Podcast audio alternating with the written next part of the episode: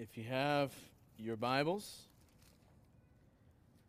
please go to Jeremiah chapter 32, as well as Ephesians chapter 2. We will be in both this morning. Hence, hence the Jeremiah 32 reading earlier. My first hope is to help us see this morning what Paul is specifically talking about here in Ephesians 2. But I want to also, kind of as a second goal this morning, to help us see that this finds its roots a long, long time ago. Uh, what Paul is actually going to expound, particularly in these like seven verses that we've been working through, and we'll finish today, six and seven, that this is a fulfillment of a promise that God made a long time ago.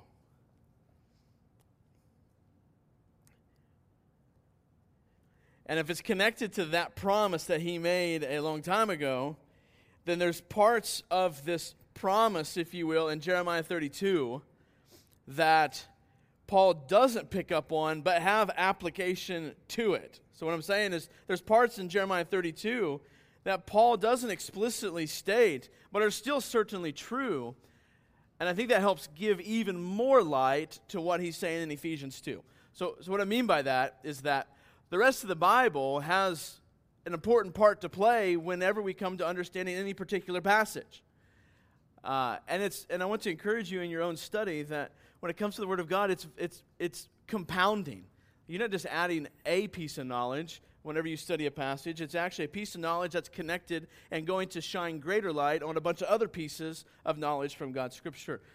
And so that's why I want you to see that if you'd read Jeremiah 32 and familiar with Jeremiah 32, then that gives light to Ephesians 2 and shines, it shines, makes it shine more brightly. And if you know Ephesians 2 and you look back at Jeremiah 32, then it helps Jeremiah 32 to shine more brightly in our eyes and hopefully captivate our hearts. So, I want to read Jeremiah 32, verses 37 through 41. It says this. Listen to these words says, Behold, this, this is God, all right? God talking. Behold, I will gather them from all the countries to which I drove them in my anger and my wrath and in great indignation. Take note. I will bring them back to this place, and I will make them dwell in safety. And they shall be my people, and I will be their God. I will give them one heart and one way, that they may fear me forever, for their own good and the good of their children after them. I will make with them an everlasting covenant, that I will not turn away from doing good to them, and I will put the fear of me in their hearts, that they may not turn from me. I will rejoice in doing them good. What a statement and I will plant them in this land in faithfulness. With all my heart, God says, and with all my soul, I will do this. I want to point out to you a few quick things. And really, what I want you to do is tuck Jeremiah 32 and what I'm going to talk about here for a few seconds in the back of your mind and keep that there as we work through Ephesians 2 and see the parallels between the two. So, just briefly, I want to point out these things. Think about God's great promise. This is God actually promising a coming new covenant. No longer the old covenant, not the covenant made with Adam, not the covenant made with Noah, the covenant made with Abraham, or the covenant made with David. The old covenant, he's talking about something new, something new to come, something coming in the future. Verse 37, he says this He says, He will take a people who are deserving of his wrath. Right? Don't miss that. These people don't deserve heaven. They don't deserve God. They deserve wrath. Matter of fact, they experienced some of God's wrath and his great indignation and his anger. These wicked people that he punished ultimately by scattering them into exile. You don't want to be my people? We'll go be ruled by other kings, go be ruled in other regions. That is your punishment. And then he says in the next part of 37 I will bring them back. I will make them dwell in safety. He doesn't say, I will provide for them an opportunity to come to safety. He goes, I will make it happen. And what he's saying in verse 39, he says, I will give them one heart and one way that they will never turn away. God will do this. I will do this. I will give you something new that, that you won't walk away anymore. I mean, I'm thinking about it. If you're a Jew hearing these words, you're going, wow, I mean, I hope so because we've walked away a hundred times over and we've been punished a hundred times over. But God says, I will give them one heart that fears the Lord forever a heart that will fear the Lord as they should, in awe and wondering of his power. And he goes on in verse 40, he says, This will be an everlasting covenant. Now, that's the key phrase in helping us understand that Jeremiah 32 is, is speaking to us and not just the Jews of the Old Testament. Because this everlasting covenant, we know now, is the covenant that's in Jesus that will last forever, that will never end. So, just in case you're thinking, oh, this is Old Testament, this is for the Jews. No, it's not. It's for us. This will be an everlasting covenant. The covenant, the new covenant in Christ. Again, because only this covenant will last forever. And he says, I will do these things. And then, in all of that, in all of this action that God's going to take, he says in the second part of verse 40, he says, I listen to these, listen, listen to these words. I will not turn away from doing good to them. Think about that. Those deserving wrath, he did something to make them so that he can never cease in doing good to them. God's plan here is to make a people. What he's talking about is to make a people for himself and to never stop doing good to those people.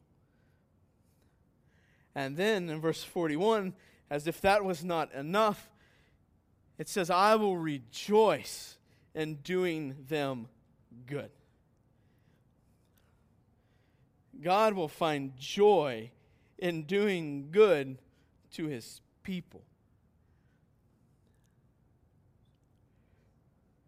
Not only does this not only does he this his good for his people come from his mercy and his love, as we saw in verse 4 of Ephesians, but he also does this and finds great joy in doing it.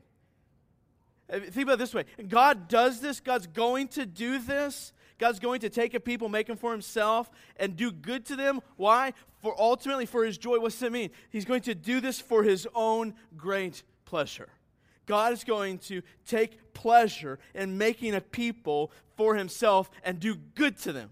So, these people who are rebels of his, enemies of his, he's going to change their hearts and do good to them for all of eternity. Why? Because he enjoys it. And because he takes pleasure in it. I want you to keep all that in mind if you can. As we think about this and go to Ephesians 2. God finds great pleasure in doing good to his children. I don't know if we think about that or consider that, but God delights in doing good to his children. God finds joy in rescuing rebels and transforming them into worshipers. I think what tends to happen is that we tend, if we have any inclination of God finding joy in doing good to his children, then we tend to, to use that to justify, well, everything in life's got to be good.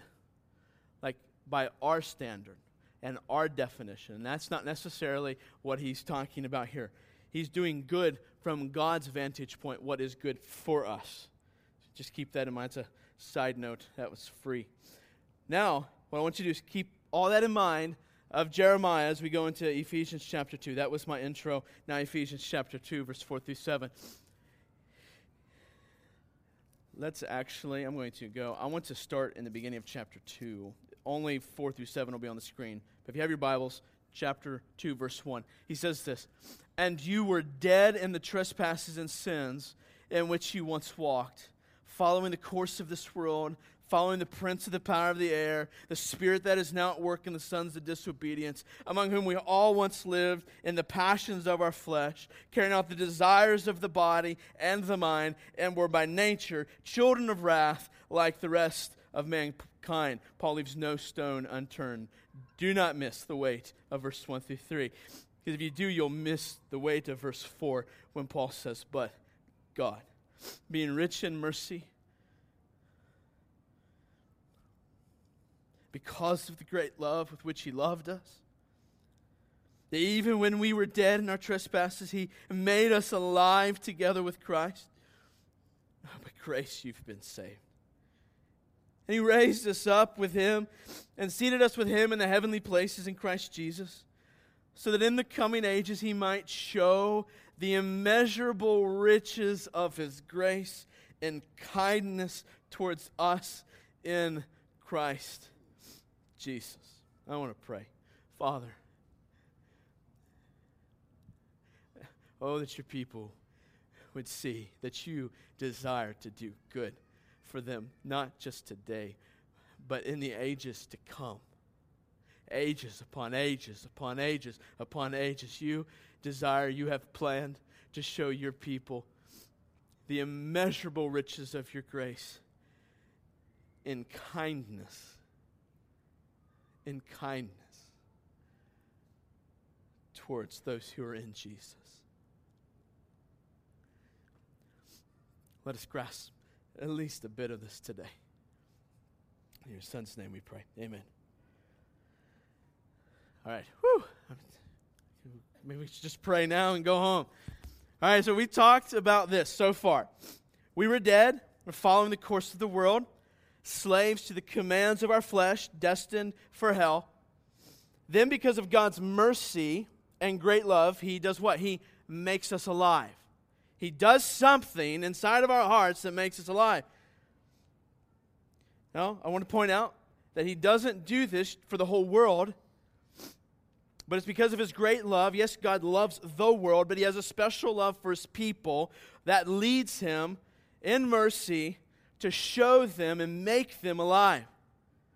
Now, Paul, what he's going to do now is develop for us the thought of believers being made alive with Christ. So, that idea of made alive with Christ, that's the main verb of these first seven verses. That's the, the main thrust of this, as the second sentence, particularly. So, he's going to explain that. He's going to help us more fully understand what happens as He has made us alive with Christ. And so that's going to be the thrust of today's sermon. You need to understand that in the back of Paul's mind, though, as we go into these next couple verses, that when he speaks of being brought to life and raised with Christ, as we've just read, what did he say in chapter 1, verse 20 and 21? Let's read that real quick. It says, That he worked in Christ when he raised him from the dead and seated him at his right hand in the heavenly places. For above all rule and authority and power and dominion, above every name that is named, not only in the age, but also in the one to come. You see what Paul just said about Christ, about God, Christ, what he's doing with Christ. He's getting ready to say the same thing about us. Paul has in mind this great truth about Jesus when he says this very similar thing about us. And I want you to see, first and foremost, that Christian, you have been made alive and brought into the very throne room of heaven. And you cannot miss that.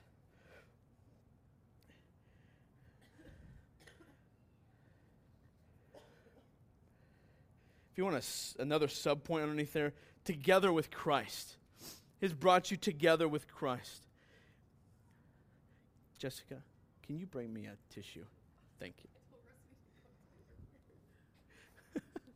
Two. Thank you. Excuse me.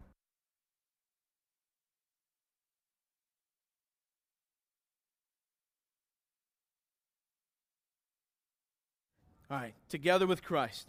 Right, here's what. So you have two verbs here that are going to follow made us alive.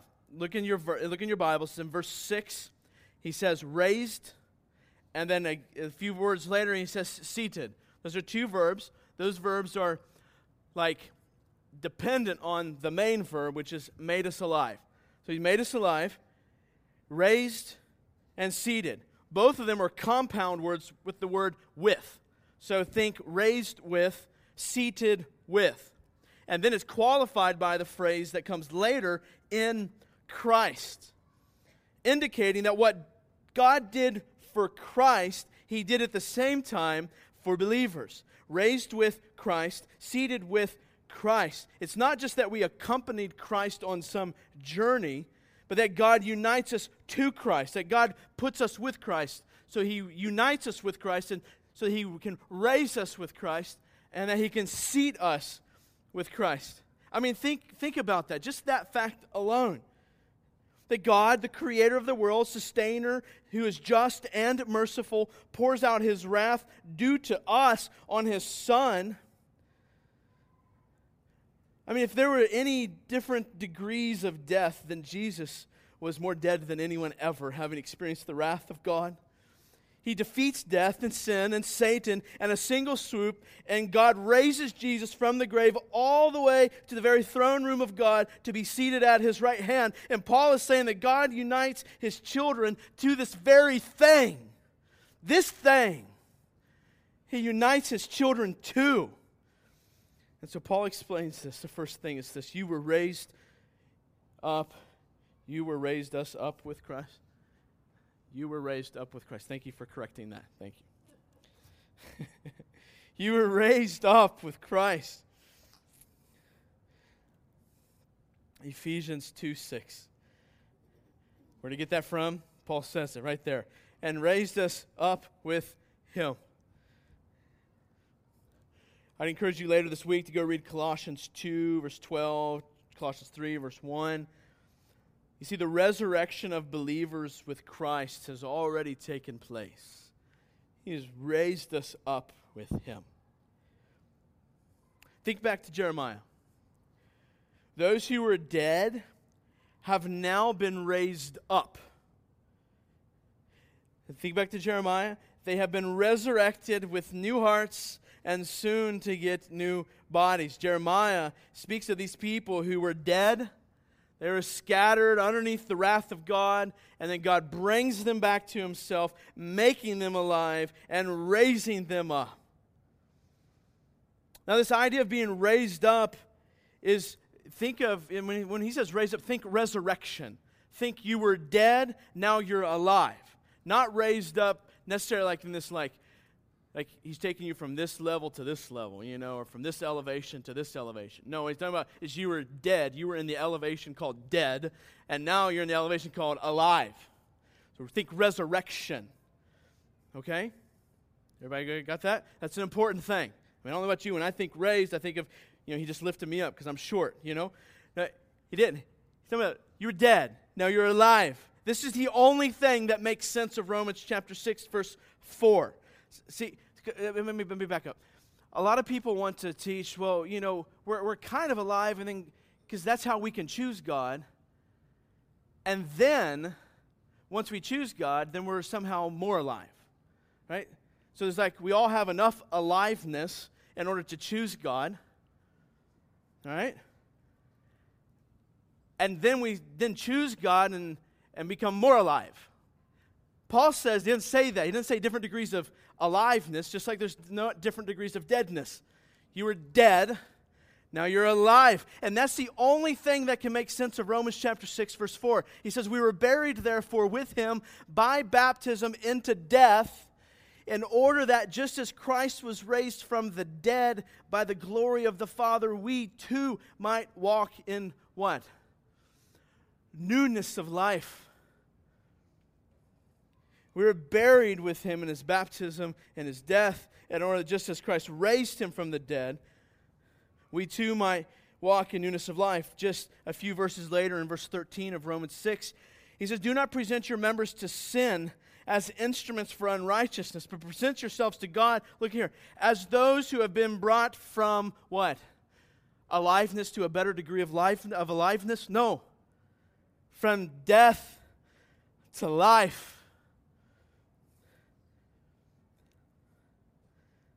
And he says, and your members, meaning present your members to God as instruments for righteousness. So those who've been brought from death to life present themselves as instruments for God's righteousness.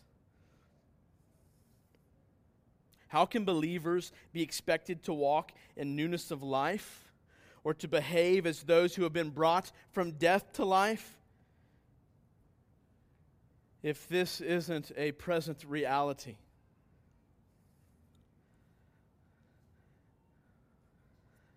And I want you to think about this. Those who've been brought from death to life walk in newness of life. People who've been brought from death to life walk as though they're alive. Now, I want to, to think with you for just a second if, if you're maybe just beginning to follow Christ or do, kind of still thinking through some of this. What does this mean to be a follower of Jesus? I want to encourage you. It's going to sound negative, but I want to encourage you this way. You, you cannot walk in newness of life unless you've been brought from death to life. That's what Paul's saying. What this means is that you will continue to live this life trying to look new or trying to do it in such a way that, that maybe God will look highly upon you someday. Maybe, maybe that's what will get you into heaven. But the reality is, is that you, you can't walk in newness of life. God says you need a new life. You can't fix it. You need a new one. You need a life that can only be given to you as God awakens your heart so that you would repent of your sins and turn to faith in Jesus. Jesus is the one who paid for those sins. Now your new life has been bought and paid for. And so that's how it's this repentance for turning from our sin and faith in Christ that God, it's in that situation, if you will, that God then unites us to Jesus and raises us with Him to this new life. It's not membership of a church, it's not walking an aisle, it's not even being baptized. It's faith in Jesus Christ as the one who paid for your sins. Now, Christian, now if, if you're certain, as certain as you could be, of your walk with Christ, I want to encourage you to be careful that you don't have a physical walk that looks like newness of life when you really just got a lot of death on the inside. Lots of Christians, right, walk around, or at least they think they're Christians because outwardly they look righteous. But this death to life that then exhibits itself in walking in newness of life and giving of yourself to God for the instrument of righteousness, that has to happen on the inside in order for this to all be not in vain. So, we have to turn inside. Someone who has been seated with Christ will present him or herself as instruments of righteousness. And I think one way that would be helpful for us in thinking about, particularly in our church, am I am I truly walked from new from death to life? Has God done that? Versus am I just walking in what appears to be newness of life? Right? And I think one thing that will help us with that, just very briefly here, is in Romans 6:13, he says, But present yourselves to God as those who have been brought from death to life, and present your members to God as instruments for righteousness. I think the question is, how do you do that? How does one who's been brought from death to life present themselves to God as instruments of righteousness? First of all, I want you to first note that in Romans 6:13 that there is a presentation. There is a presenting of yourself to God. So someone who's been brought from death to life will present themselves to God as an instrument for righteousness. There's an active role on the follower of Jesus' part to present himself or herself to God. Now, how do we present ourselves? What does that mean? Well, yeah, it means actively seeking to be used of God for his righteousness, to be instruments of righteousness. How do we do that? I'd say, read your Bible, pray, seek exhortation I mean, here's the deal if, if you're not turning to God's Word more than just here on Sunday mornings and maybe a little bit in house gathering, how are you presenting yourselves as instruments of righteousness? It's just very practical. I mean, all the spiritual disciplines praying, fasting, meditating upon God's word. I was challenged recently by a pastor friend of mine. He comes in, we sit down for lunch, and, and he's getting ready to pray over the meal, and he says, uh, he goes, You mind if I read the verse I've been meditating on this morning and, and for the, the, my verse for the day? And he kind of reads through that and, and then prays from the context of that verse in thankfulness to God for a meal. And I thought, wow, like it was a challenge to me to how can I do something similar? Now, what I don't want you to do is exchange, like, because what you can do is you can go, well, making reading your Bible as a fake walking in newness of life. Right? So you have to think, why? Why am I doing this? Am I, am I desirable to present myself as righteousness to God, or am I trying to make myself righteousness before God? And I think you can pretty easily discern that when it comes to something such as reading your Bible. If you see your desires, like I'm growing because I want to read my Bible, or because I want to pray, and, and those are things that are coming from joy in your heart, then it's probably walking in newness of life. If it feels like drudgery and so on and so forth, then there's a good chance it could be otherwise. I just want to say this present yourself as instruments to righteousness. This is what it means to walk in newness of life and what it means to be brought from death to life. Like this person doesn't just try to get by. Like I think how many of us try to in our Christian lives, well, this is enough for me to get by. This is enough reading my Bible to check it off my list this week. I'm just doing it just to get by. One who walks in newness of life, who's been brought from death to life, doesn't just do it to get by. They look at it and go, This is life. This is abundance. This is joy.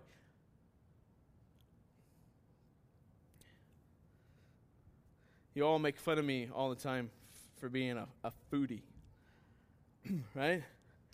I, I don't see, see many of you, I'm going to exhort you here. Just eat to get by. Go read Ecclesiastes, okay? Don't just eat to get by. Why just gotta put something in my belly like I'm filling up at the gas station, right? Like I'm gonna go. Not speedway food. I'm talking about like you'll fill your car up with gas, right? So you know, I don't just, I don't just eat to get by. I, I eat to enjoy, right? I eat to enjoy. Everyone gives me a hard time too because I'm always the last one eating. Now that's probably for two reasons. One, because I talk too much. Second, because I'm enjoying my food. I'm enjoying my food. Like I'm, uh, oh, this is awesome. Last night, I have fought real hard with my wife to go get bulgogi from Kabuki, and it was delicious. I got a Korean beef barbecue dish called bulgogi from a restaurant in Centerville called Kabuki, and it was delicious. I enjoyed my food. I even waited, like, I'm so starving, but I'm to wait for my boys to go to bed so that I can enjoy my food, right? Amen. When, see, uh, you see what I'm painting the picture for you? When it comes to your walk with God, if you're walking in newness of life, you don't just do it to get by. You do it to enjoy. You do it because you love it. Someone who's walking in newness of life, it looks like someone who's going, God, I want to be an instrument of your righteousness. Why? Because you've been resurrected, because God's given you a new heart. Not because that's what the preacher says you need to do, because God's given you a new heart. That's what the new heart looks like. That's how the new heart beats. That's the flow of the blood in the new heart. All right. Next point. He says this again, talking about this made alive. Made alive. So you were resurrected. And second, he says you were seated with Christ. You were seated with Christ.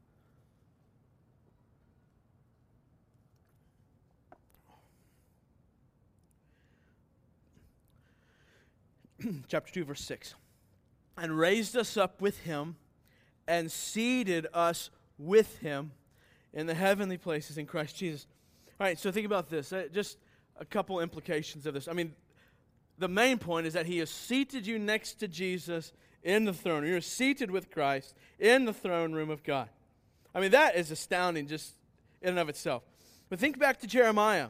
He's talking about those who fear God. He's going to bring those in who fear God and have this awe and wonder for God. I want you to realize that only those who properly fear God forever could be seated with Christ in the heavenly places.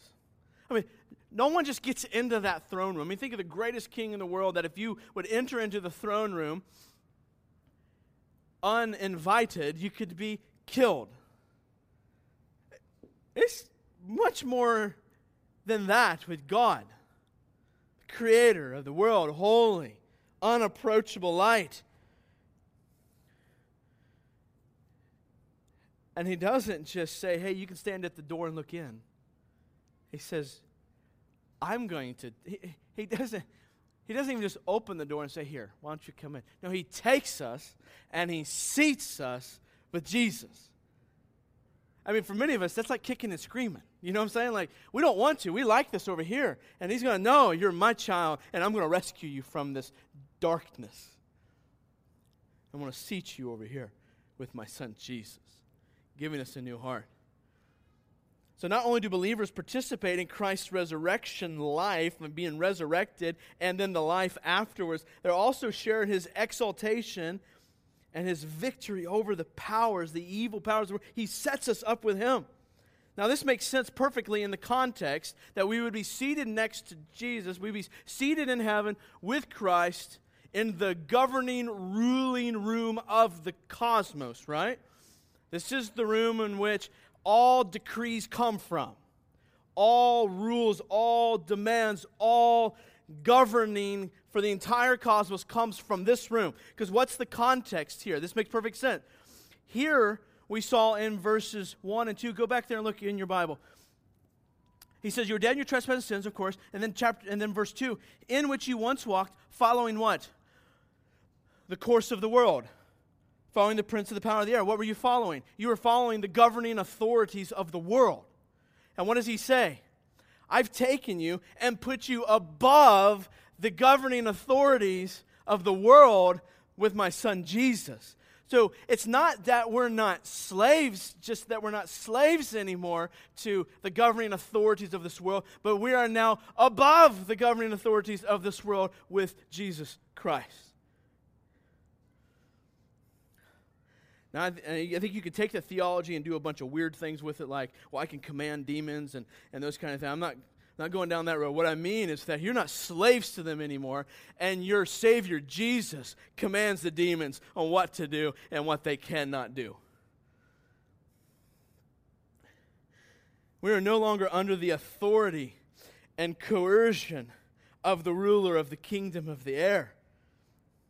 So if you're a follower of Jesus, think with me for a second because of where we are seated, Christians should be people with hearts and minds that are on the things of above. We should be thinking, where are we seated at? And should be thinking there. Now, since we've been transferred from the old kingdom, this deathly kingdom, to this new kingdom where Christ reigns, then we do not have to succumb to the evil one's designs and his desires. The power that raised Jesus from the dead is now available to us as we live in this world and we take our stand against the evil one. And we're going to talk about practically what that looks like when we get to chapter 6. But right now, we got to understand that we've given a new heart. We have the same power that Jesus. I'm going to encourage you this way having your mind on your seat in heaven means that when you look around this world, you should do so through the lenses of God's kingdom, His desires, His plans. Your vantage point is not from this elevation here any longer. Your vantage point of how do I interpret life's events? How do I decide what is good and what is bad? How do I decide the course of this life and plans? That your vantage point is different now. You're tied to a heavenly vantage point. Now, I also want to caution us because we can also be so stuck there that we're worthless here. So two, it goes two ways. We should be thinking not, what am I going to do when I get there? We should be thinking, what do I do on the way to there? What is my role in moving the kingdom towards that day when Jesus returns? Okay. Now, here's what I want to do. I want to kind of circle us back around to Jeremiah, right? I want to bring us back around to Jeremiah. We were rebels, dead, scattered throughout the earth. Well, what did I just do? I took Jeremiah 32 and Ephesians 2 and put them together. Then God brings us near, gives us a new heart, slash, make us alive. Right? That's how He makes us alive. He gives us a new heart. Our old heart's dead. That's Jeremiah and Ephesians. Now, I want you to read on in Jeremiah 32, verse 40 and 41. He says this They were dead. We'll bring them new, bring them near, give them a new heart.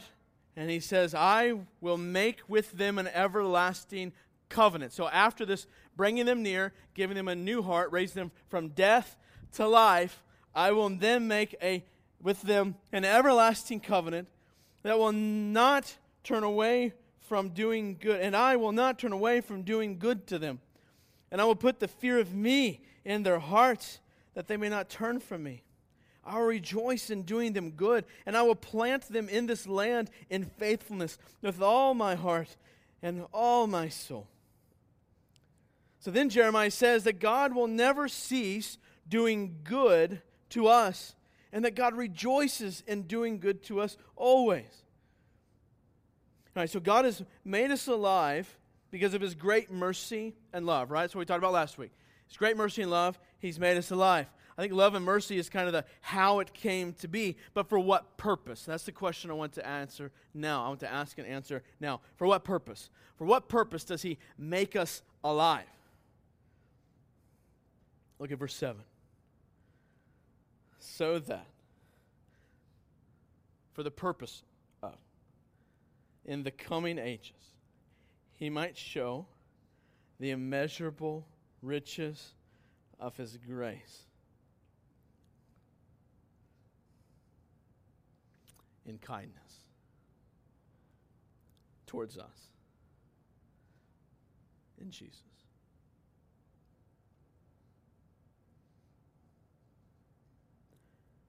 See, God's further purpose in lavishing his mercy on us as sinners, raising and exalting them in Christ Jesus was that his people would serve as a demonstration of his extraordinary grace for all of eternity. That this would display a gracious God. As God's free and glad choosing of men and women to be his sons and daughters. So think back to chapter 1, where, God, where he elects some to be his men and his women to be his sons and his daughters. That was intended to redound to the praise of his glorious grace. Remember that verse 6? Says, To the praise of his glorious grace with which he has blessed us in the beloved, referring to the predestining that comes from chapter from verse 5. So it's to the, that is done to the praise of his glorious grace. Now a similar thought is expressed, in that God has acted to save sinners so that they might serve to display the surpassing wealth of his grace. So he chooses to the praise of his glorious grace, and then he puts us on display to show the surpassing wealth of his grace. And I want to say this Christian, you have been made alive so that God could display the surpassing wealth of his grace through you. To you, through you, for the cosmos to see.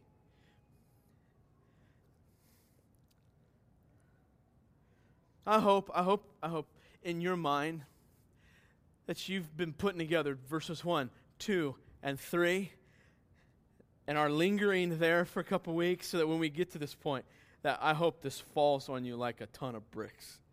That He, that God would display the surpassing wealth of His grace to you, to me. Paul, having already spoken of the divine mercy and love, goes out of his way now to underscore the extravagance of God's grace.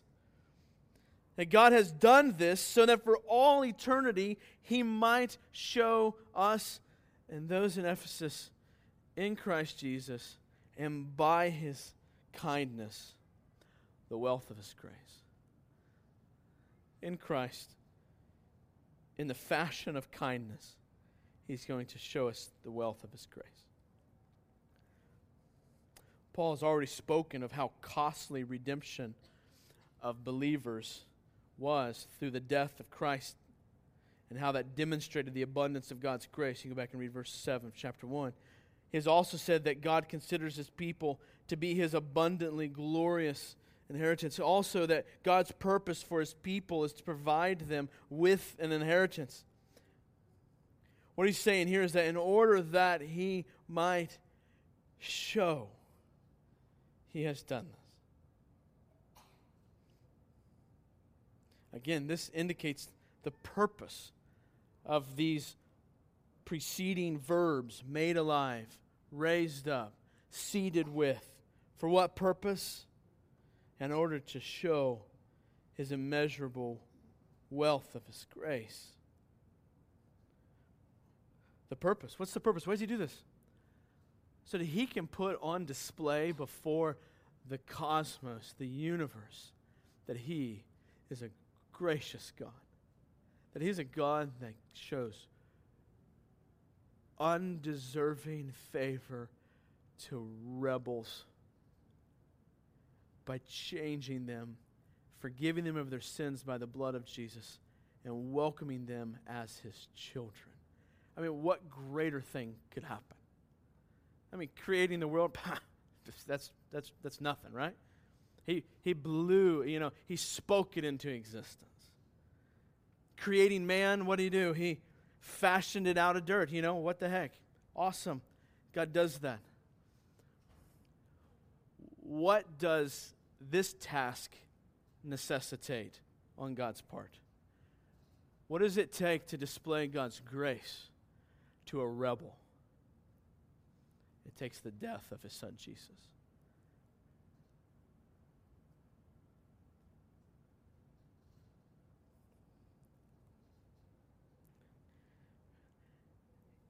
His grace is on display. And what's he say here? He says that all of this will happen. This will be displayed to us. You will be showered in God's kindness. You will be showered in God's kindness.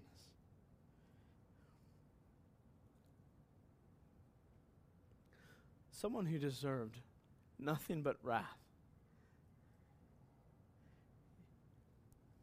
you will be showered in God's kindness. His riches, God's riches, like of His grace. What Paul's saying is they're immeasurable. You cannot measure them.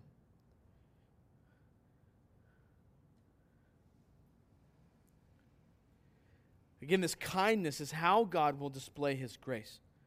Kindness, I want you to think about this for, for a second. Kindness is kind of parallel to His mercy, His righteousness, His willingness to help those who are not following them by teaching them his commandments. Just kind of think kindness out. Think of kindness this way as well. Think of like benevolence and God's cheerfulness. And God would, that God would even look upon us with cheerfulness. That He would be giving to us, benevolent.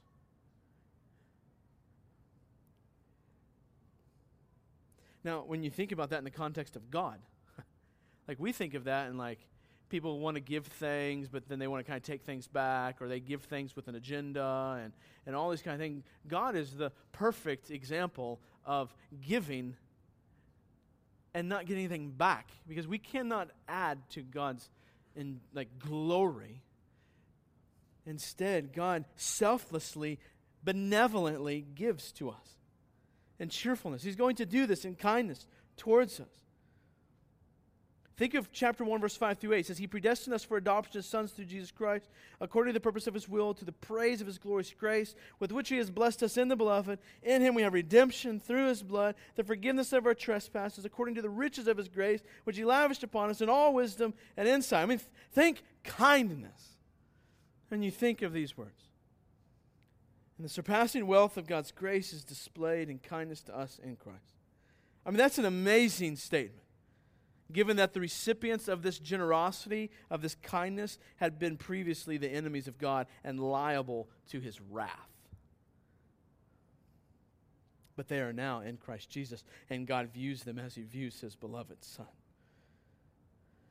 So God displayed right, the greatness of his power in raising and exalting Christ now, in raising and exalting us, he displays the surpassing riches of his grace.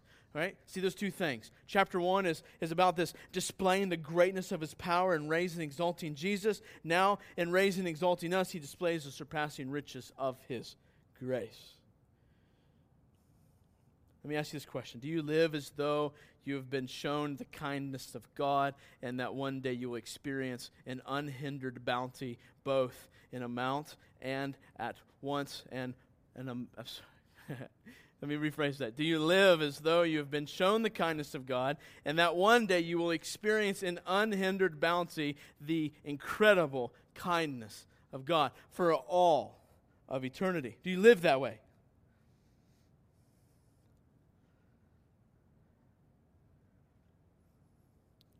Do you show others kindness as though you've been shown kindness? Do you enjoy the Father as though you're the recipient of his kindness and the future recipient of unhindered kindness from this flesh? I mean, God rescued you, a rebel. Right? So, just in case you're missing something that I've been implying the whole time, this taking us to heaven showing us the immeasurable riches of His grace, doesn't put you and I at the center of the cosmos. Because what's happening? It's not just so that you and I can experience the immeasurable riches of His grace. It's so that the immeasurable riches of His grace that we get to experience puts on display the salvific work of God, the saving work of God. That this God can forgive these people and make them his people. that's an amazing task. Now again if you're not sure if you're a follower of jesus or kind of thinking through that i want to encourage you to see the kindness of god in sending his son to die for his people.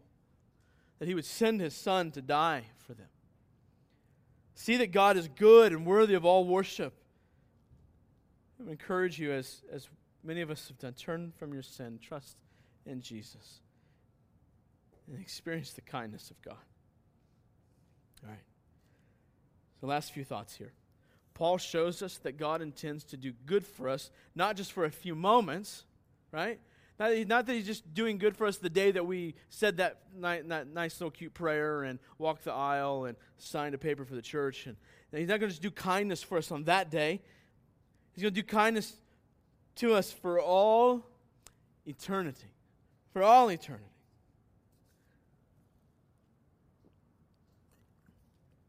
Might the sacrifice that God's calling you to today be worth it if you'd get your mind out of today and focus on His kindness for all of eternity? Wouldn't it? Wouldn't it? The giving up of something today, knowing that what's coming is the immeasurable riches of His grace shown to us in kindness for all of eternity. Look at verse 7. So that in the coming ages, so that in the coming ages, it's common in Scripture to say age, for the coming age. But he says in the ages to come. So the setting for God's grace to be manifested to his people is largely in the ages to come. So think about the grace you've experienced now and how immeasurable even it is. And he says he's going to show us that in kindness. We're going to sit in the throne room of God and experiences kindness. Like, I don't even know what that is, but it sounds awesome. You know what I'm saying? yeah. Now, it's plural here for a reason. Think of it like as one age supervening upon another, as one commentator said, like successive waves of the sea, right? The, you know, wave comes in and it crashes, and that wave kind of goes underneath of it, and another wave comes on top of it. And then that kind of comes back on the wave as ages upon ages upon ages. I mean, think about the ocean. When, does, when do the waves stop crashing on the eastern coast? When do they stop crashing? They never stop crashing. They continue and continue and continue. And that would be the length of God's immeasurable riches of His grace shown to us in kindness because we are in His Son, Jesus Christ. So, because of God's great mercy and love, and by His grace, He saves us so that He can pour out His grace and kindness towards us in order to point to His saving work. All of this done through Jesus. All right, let me tie this together and we'll, we'll close here in a few moments. The world, including you and I, is full of rebels, haters of God, enemies of God scattered throughout the earth. God rescues some of these dead people by forgiving them of their sins through Jesus Christ and giving them a new heart, spurring on repentance and faith, making them alive with Christ. That He raises them up and seats them in His very throne room in His presence with Christ. Now, God gets all the glory as He displays His awesome grace in rescuing these people. I mean, look at the glory and might of God. Look at the glory due His name for the grace He has given to these people. But you see, these displays of glory don't stop at just seating us in heaven.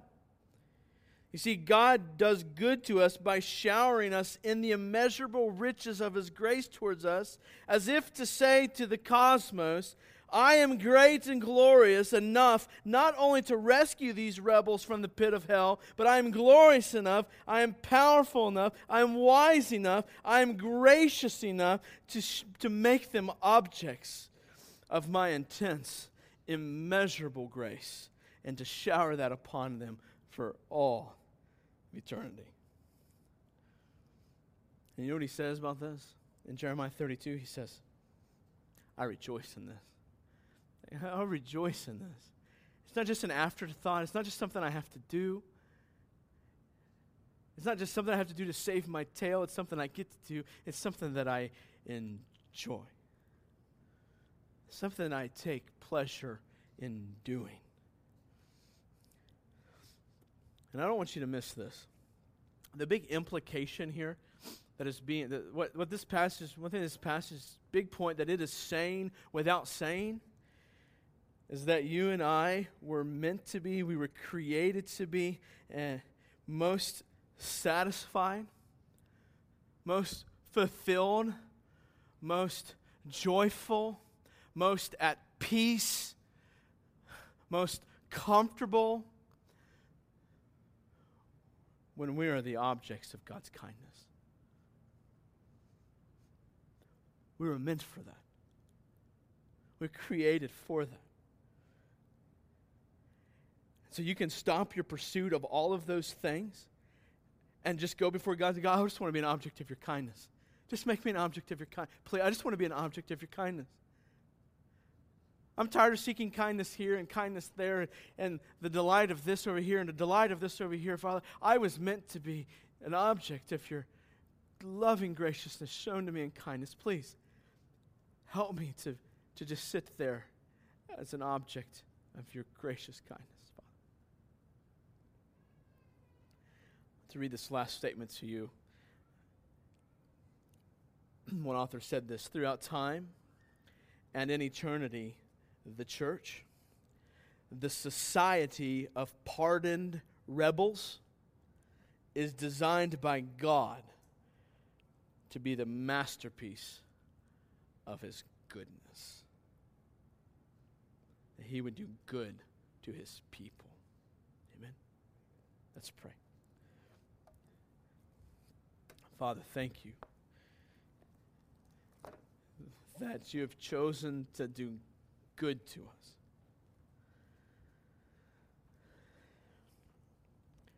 I was asked the other night, Father, as you know, how do I know it's real?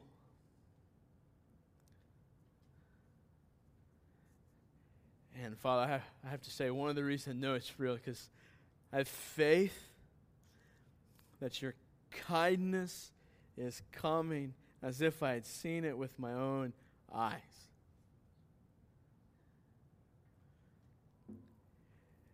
But Father, also I'm thankful that even though that's by faith alone, that you give us just tastes, just nibbles of your kindness today. Whether that's in new life, in kids, or marriage, or church of people that love you, Father, want to follow you, you see your kindness in those things.